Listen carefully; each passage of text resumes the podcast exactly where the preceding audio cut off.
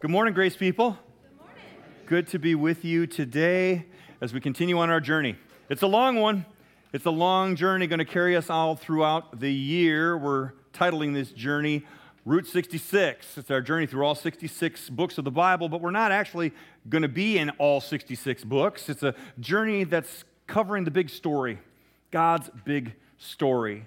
But I will tell you, we're into the second month of this, and we've gone through Genesis and Exodus, the first two books. So at this rate, give us five years, and uh, and we'll get to the end. Uh, no, you, we'll, you'll see we're going to kind of accelerate, but there's a reason why we've spent so much time in Genesis and Exodus. It's because so much that happens in these two first books of the Bible is just foundational to understanding the big story. There's story after story, family after family, God interacting with the humanity that he has created. It's so central to who we are. And last week, as we continued on this journey, we were introduced to a real key character of the Bible. His name is Moses, and he shows up again and again and again all throughout the history of Israel and all throughout both the Old Testament and the New Testament. And this book that we're in right now, this second book known as Exodus, the story of what happens to God's people through the ministry of Moses and in this very key chapter of life is a story that is central to the whole story of Scripture. The idea of God coming and rescuing his people. Let me see if I can bring you up to speed a little bit from last week. Last week, we're introduced to Moses, and Moses isn't introduced to God. God introduces himself to Moses. He appears in the burning bush, revealing himself to Moses and letting Moses know something, that he had heard the cries of his people, the cries of his people who were in bondage in Egypt for four hundred years. And not only did he hear, but he cares. And not only does he care, but he's going to rescue them. He is going to intervene on their behalf to rescue them and be with them, present in their lives. And Moses is going to be his mouthpiece. So Moses makes his way down to Egypt. This is kind of a quick covering of the story from where we were last week to this week. Moses goes down to Egypt with his brother Aaron to speak on God's behalf to Pharaoh, God on earth in the eyes of the Egyptians, to declare to them that it's time to let God's people go. Pharaoh rejects this message, and as a result, a whole series of curses come upon the land. And we hear them articulated throughout the chapters of Exodus. Many different curses, many different plagues, all kinds of things. Poisoned water, gnats, boils, plagues, flies, all kinds of things. Frogs! All of these things occurring again and again and again. And here's the thing that we sometimes miss. Not only would those plagues have impacted the Egyptians, but everybody who was within the land, including God's people. They were witnessing this. They were enduring the same kind of, of difficulties. They saw it while it was happening around them. This has to be pretty traumatic to see all of this occurring in the land that you are in. And one after another after another, until finally it comes towards the end, and a last curse is unleashed on the land. A curse that would claim the lives of the firstborn of everyone within Egypt, unless a sacrifice is made, and the blood of that sacrifice is put on the doorposts of the homes, in which case then this curse of death would pass over that home and continue on. That's where we get that term Passover from. And after this occurs, finally Pharaoh relents and says, go, leave. And God's people gather up what they have, as well as gathering up a lot of what the Egyptians had, and take it with them. They make their journey out, and as they make their journey out, there is great rejoicing. There's a whole chapter of, of the Song of Miriam, rejoicing over what it is that God has done. There is victory. They are excited. They are happy. They feel blessed, and they make their way out into the wilderness, and that's where we pick up the story one and a half months later in chapter sixteen. Follow along with me in Exodus chapter sixteen if you'd like in your own Bibles, or just listen along as I read. The whole Israelite community set out from Elam and came to the desert of Sin, which is between Elam and Sinai, on the fifteenth day of the second month after they had come out of Egypt. In the desert, the whole community grumbled against Moses and Aaron. The Israelites said to them, "If only we had died by the Lord's hand in Egypt. There we sat around pots of meat and ate all the food we wanted. But you have brought us out into this desert to starve this entire assembly to death." Then the Lord said to Moses, "I will rain down bread from heaven for you. The people are to go out each day and gather enough for that day. In this way I will test them and see whether they will follow my instructions. On the sixth day they are to prepare what they bring in, and that is to be twice as much as they gather on the other days." So Moses and Aaron said to all the Israelites, "In the morning you will know that it was the Lord who brought you out of Egypt, and in the morning you will see the glory of the Lord, because he has heard your grumbling against him. Who are we that you should grumble against us?" Moses also said, "You will know that it was the Lord when he gives you meat to eat in the evening and all the bread you want in the morning, because he has heard your grumbling against him. Who are we? You are not grumbling against us, but against the Lord." Then Moses told Aaron, "Say to the entire Israelite community, 'Come before the Lord, for he has heard your grumbling.'" While Aaron was speaking to the whole Israelite community, they looked toward the desert, and there was the glory of the Lord appearing in the cloud. The Lord said to Moses, "I have heard the grumbling of the Israelites. Tell them, at twilight you will eat meat, and in the morning you will be filled with bread. Then you will know that I am the Lord your God." That evening, quail came and covered the camp, and in the morning there was a layer of dew around the camp. When the dew was gone, thin flakes like frost on the ground appeared on the desert floor. When the Israelites saw it, they said to each other, "What is it?" For they did not know what it was. Moses said to them, "It is the bread the Lord has given you to eat. This is what the Lord has commanded. Everyone is to gather as much as they need. Take an omer for each person you have in your tent." The Israelites did as they were told. Some gathered much, some little. And when they measured it by the omer, the one who gathered much did not have too much, and the one who gathered little did not have too little. Everyone had gathered just as much as they had needed. A month and a half. That's all it took for God's people to go from celebrating to grumbling. Grumbling and complaining. And not only grumbling and complaining, but starting to get a distorted idea of what life was really like beforehand. It's interesting to, to look at this story and to, to, to glean into it what is really going on. There's, there's a story of the prior land or the previous land, and a story of the promised land.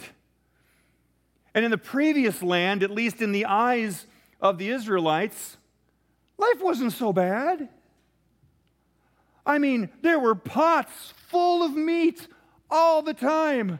All we did was sit around and be grateful to Pharaoh for providing these full meals that we got to sit around and enjoy.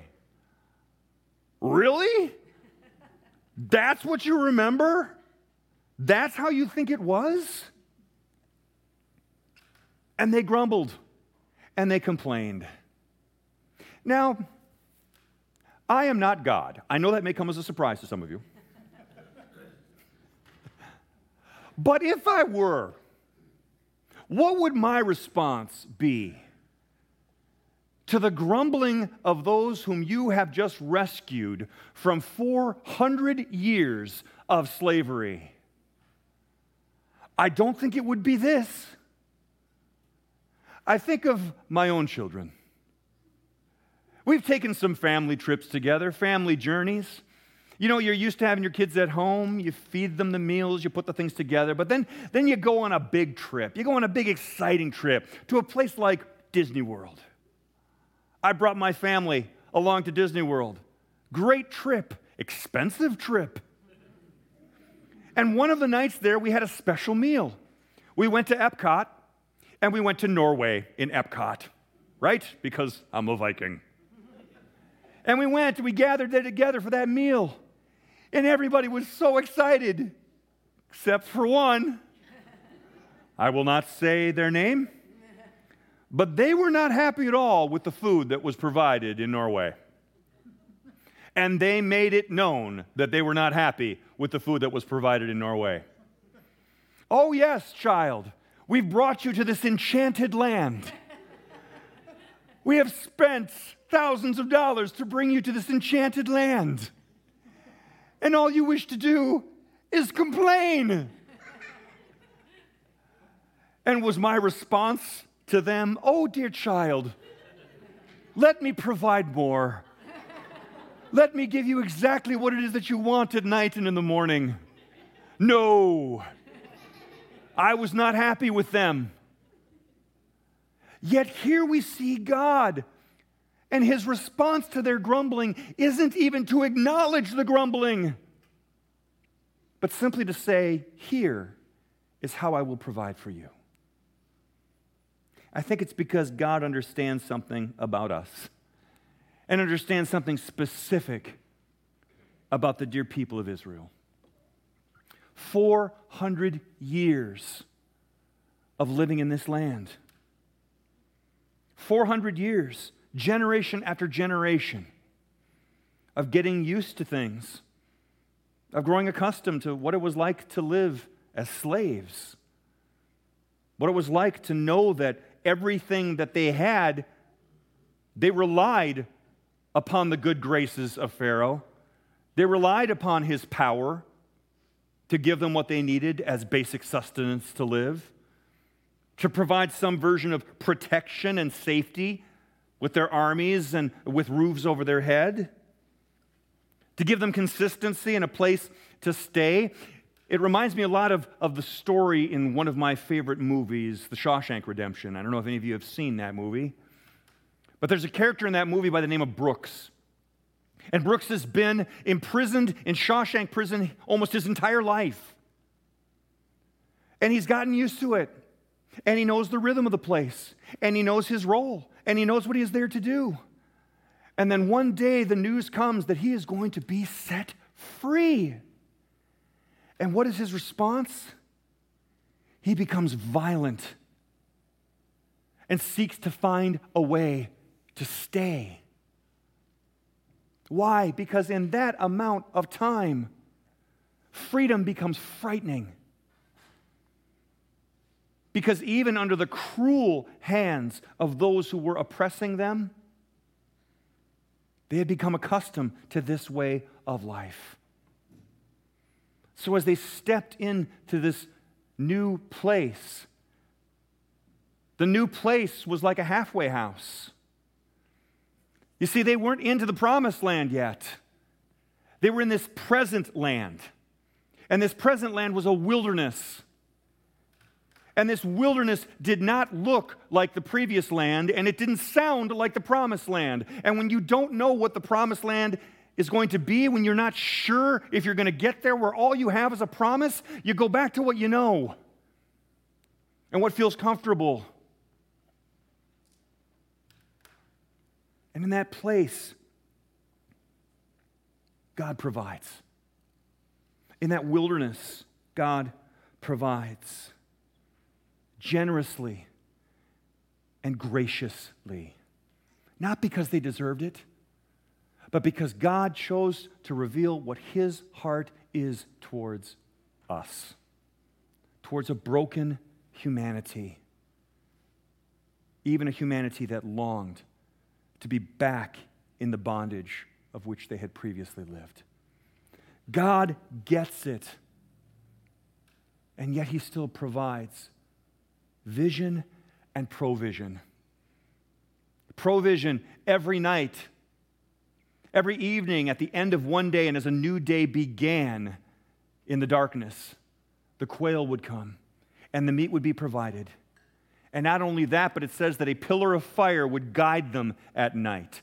Fire, that symbol of protection, that symbol of light in the darkness so that you can see. It keeps away the wolves. It keeps away the wildlife that would want to come and consume you in the darkness. Food to eat and something to see and protect you by. That's God's provision and vision. And then the next morning they would go out And as the sun was just preparing to rise, there would be a dew that had settled over the desert floor. And as that dew dissipated, it left behind manna. Now you notice the word manna doesn't actually show up here much in this passage. That's because manna, when translated from Hebrew, means what is it? And every morning they would see, what is it? And Moses reminds them, it's God's provision for you. There it is, bread in the morning for you to gather. And it'll be there every day, just enough for that day. There was the provision. What about the vision? A cloud. A cloud in the sky. What could that cloud symbolize? If you've ever been in a stark place where it's hot and the sun beats on you, a cloud is exactly what you're hoping for. Something to provide some shade, something that shows that there's moisture, that there's the possibility that there could be water. That's the vision. God gives vision and provision to his people in the wilderness. You know, in a lot of ways, I feel like we're in that in-between place too. And in a lot of ways, our human responses are very similar to the responses that we see in this passage. We talk about what life was like before, right? We hear about it. Oh, you remember before the pandemic? Remember before all the social unrest? You remember before all the political division? You remember before? Oh, wasn't it good back then? I get together with a group of pastors. We just all gather together for our annual gathering of L C M C. And, and one of the things that pastors always ask each other, because it's just a common question, how's your congregation? So how many do you have in worship? And here's the thing, we're still in the mode where every single time that question is asked, the first response is, well, you know, we used to worship this, and now we're worshiping this. There's always a comparison between before and after, and the before is always a bigger number. And the before always has us longing back to, oh, remember the good old days. But you see, we do that generation after generation, don't we? We look back upon things with kind of a romantic view, a nostalgic view of how, how good things were before. Hey, there were challenges before, friends. Every generation has faced them. But when we come into the present after something that has been as traumatic for our whole culture as this is, we come into this place right now, and sometimes in the present place that feels like wilderness, there comes a lot of grumbling. How come we're not doing it like we did before? Why can't we just get back to the way things used to be? Oh man, things were so much better back then. Remember when gas was fifteen cents a gallon? No, I don't. Remember when eggs were ten cents a dozen? No, I don't. But yet we, we long for those kinds of things. We envision those times and those places, and we, we forget about all the difficulties and the challenges that were there too. And we know of God's promise. We know of God's promise to provide. We know of God's promise to make things right when God will return in Jesus Christ to set everything right. But we don't live there yet, do we? So instead, we live in the present. And the present today, maybe more than in a long time, feels like a wilderness. People are struggling. The provision that they hope for looks harder and harder to come by. And the vision and outlook into the future looks bleak and unforgiving and uncertain. But in those places, God still shows his grace. Even as we grumble, even as we mumble, God's grace still shows up. We do have a vision here at Community of Grace. We want to see grace in every corner of our community, but that's hard to see right now, isn't it? It's hard to see that right now because there's a lot of other things that we see instead. What are you seeing right now in the corners of our community? Both within our congregation, but in our broader community, the place where we have been set. I want you just to think about it for a minute. What are some words that come to mind in your mind? You don't have to say them out loud, but think of what those words are. What are you seeing in the community right now?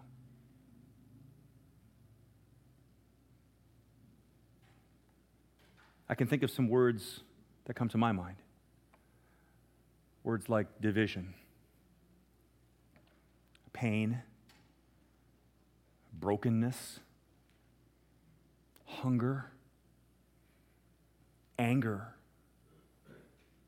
sadness, frustration.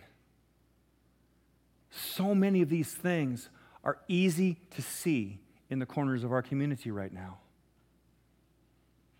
Yet God calls us to see grace in those places. So what would grace look like as it meets every one of those words? Where there's pain, grace brings healing. Where there's hunger, grace brings food. Where there's division, grace brings unity. Where there's brokenness, grace brings wholeness and holiness. Can we see it? Only if we receive it first. And God is gracious to show His grace in your corner and in your life first, if we will only receive it. This picture is the picture of Jesus, the graciousness of God. What does grace ultimately mean? It means unmerited favor. It means when God chooses to show up and show His abundance, whether we deserve it or not, which we don't, but He does. He shows us that anyway, if we have hearts to receive it. So we can acknowledge the uncertainty. We can talk honestly about what we're seeing with our natural eyes right now, but then we must move forward to a place of faith and hope, and that is a gift of God's grace. We start by receiving the grace that we need each day. We pray it together, don't we, in the Lord's Prayer? Give us this day our daily bread. There's enough. There'll be enough for today. And where you don't see it, may God bring someone else to you to share it with you. Because this beautiful picture of there being those gathering each day what they needed. Some gathered much, others gathered little, but when it all came out in the end, those who gathered much didn't have too much. Those who gathered little didn't have too little. Well, how does that work? If you gathered much, shouldn't you have more than somebody else who gathers little? Not when you share it. Not when you look to be a generous part of God's grace. Freely you have received, now freely give. When you receive that grace and receive what you need for the day, and you look around to your brothers and sisters, and you look and you say, is that somebody who needs some favor from God today? Let me share what's been given to me. Maybe you're in that place of feeling that abundance of God's grace. What a wonderful gift that is. Maybe you're in a place of feeling like your tank is pretty low. What a wonderful gift it is to be a part of a community. Because that's the place where God can show His blessing. That's the place where God can show His grace, is through one another. That's being a community of grace. I want to invite you to come this evening. The only agenda tonight is for us to be together in God's grace, to listen to the Holy Spirit, and to listen to one another about what God is showing us in vision and provision for the future. We don't have it all figured out. Don't expect coming a great presentation from your senior pastor to tell you the great vision that I've received from the top of the mountain, because it's not coming. What's coming is an opportunity for us to come together and listen and hear what God is doing in you so that we can share it together and hear together what God is doing. And then we'll let God reveal the vision and the provision as we chart our way forward. But just come tonight. Enjoy a family meal. Hey, it's free food. And then come enjoy some free conversation. It's good to be God's family and trust in His gracious provision in our lives. So let's live into that today. And let's receive from God what He has for us in this moment. Let's pray. Heavenly Father, as we come together in this place, we are a people who need. Lord, even in the times and places where we don't think we do, we have need, Lord. And You are the one who is the great provider and are generous and abundant in the way that You pour out Your love and Your life into our lives. Lord, forgive us for those times where we have compared too much to the past, or have believed that the good old days were so much better than they are today, or that the future is so dark and bleak, or that the present offers no opportunity. Lord, help us in those places, Lord, to simply open our hands and receive the daily bread that You desire to give to us. We live in that promise that there will be enough for today. There will be enough to share. There's enough grace to go around, Lord. Help us to see it, to receive it, to share it, and to bring it out into this community that desperately needs it.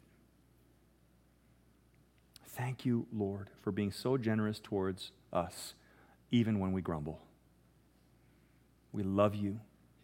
We pray these things, Jesus, in Your name. Amen.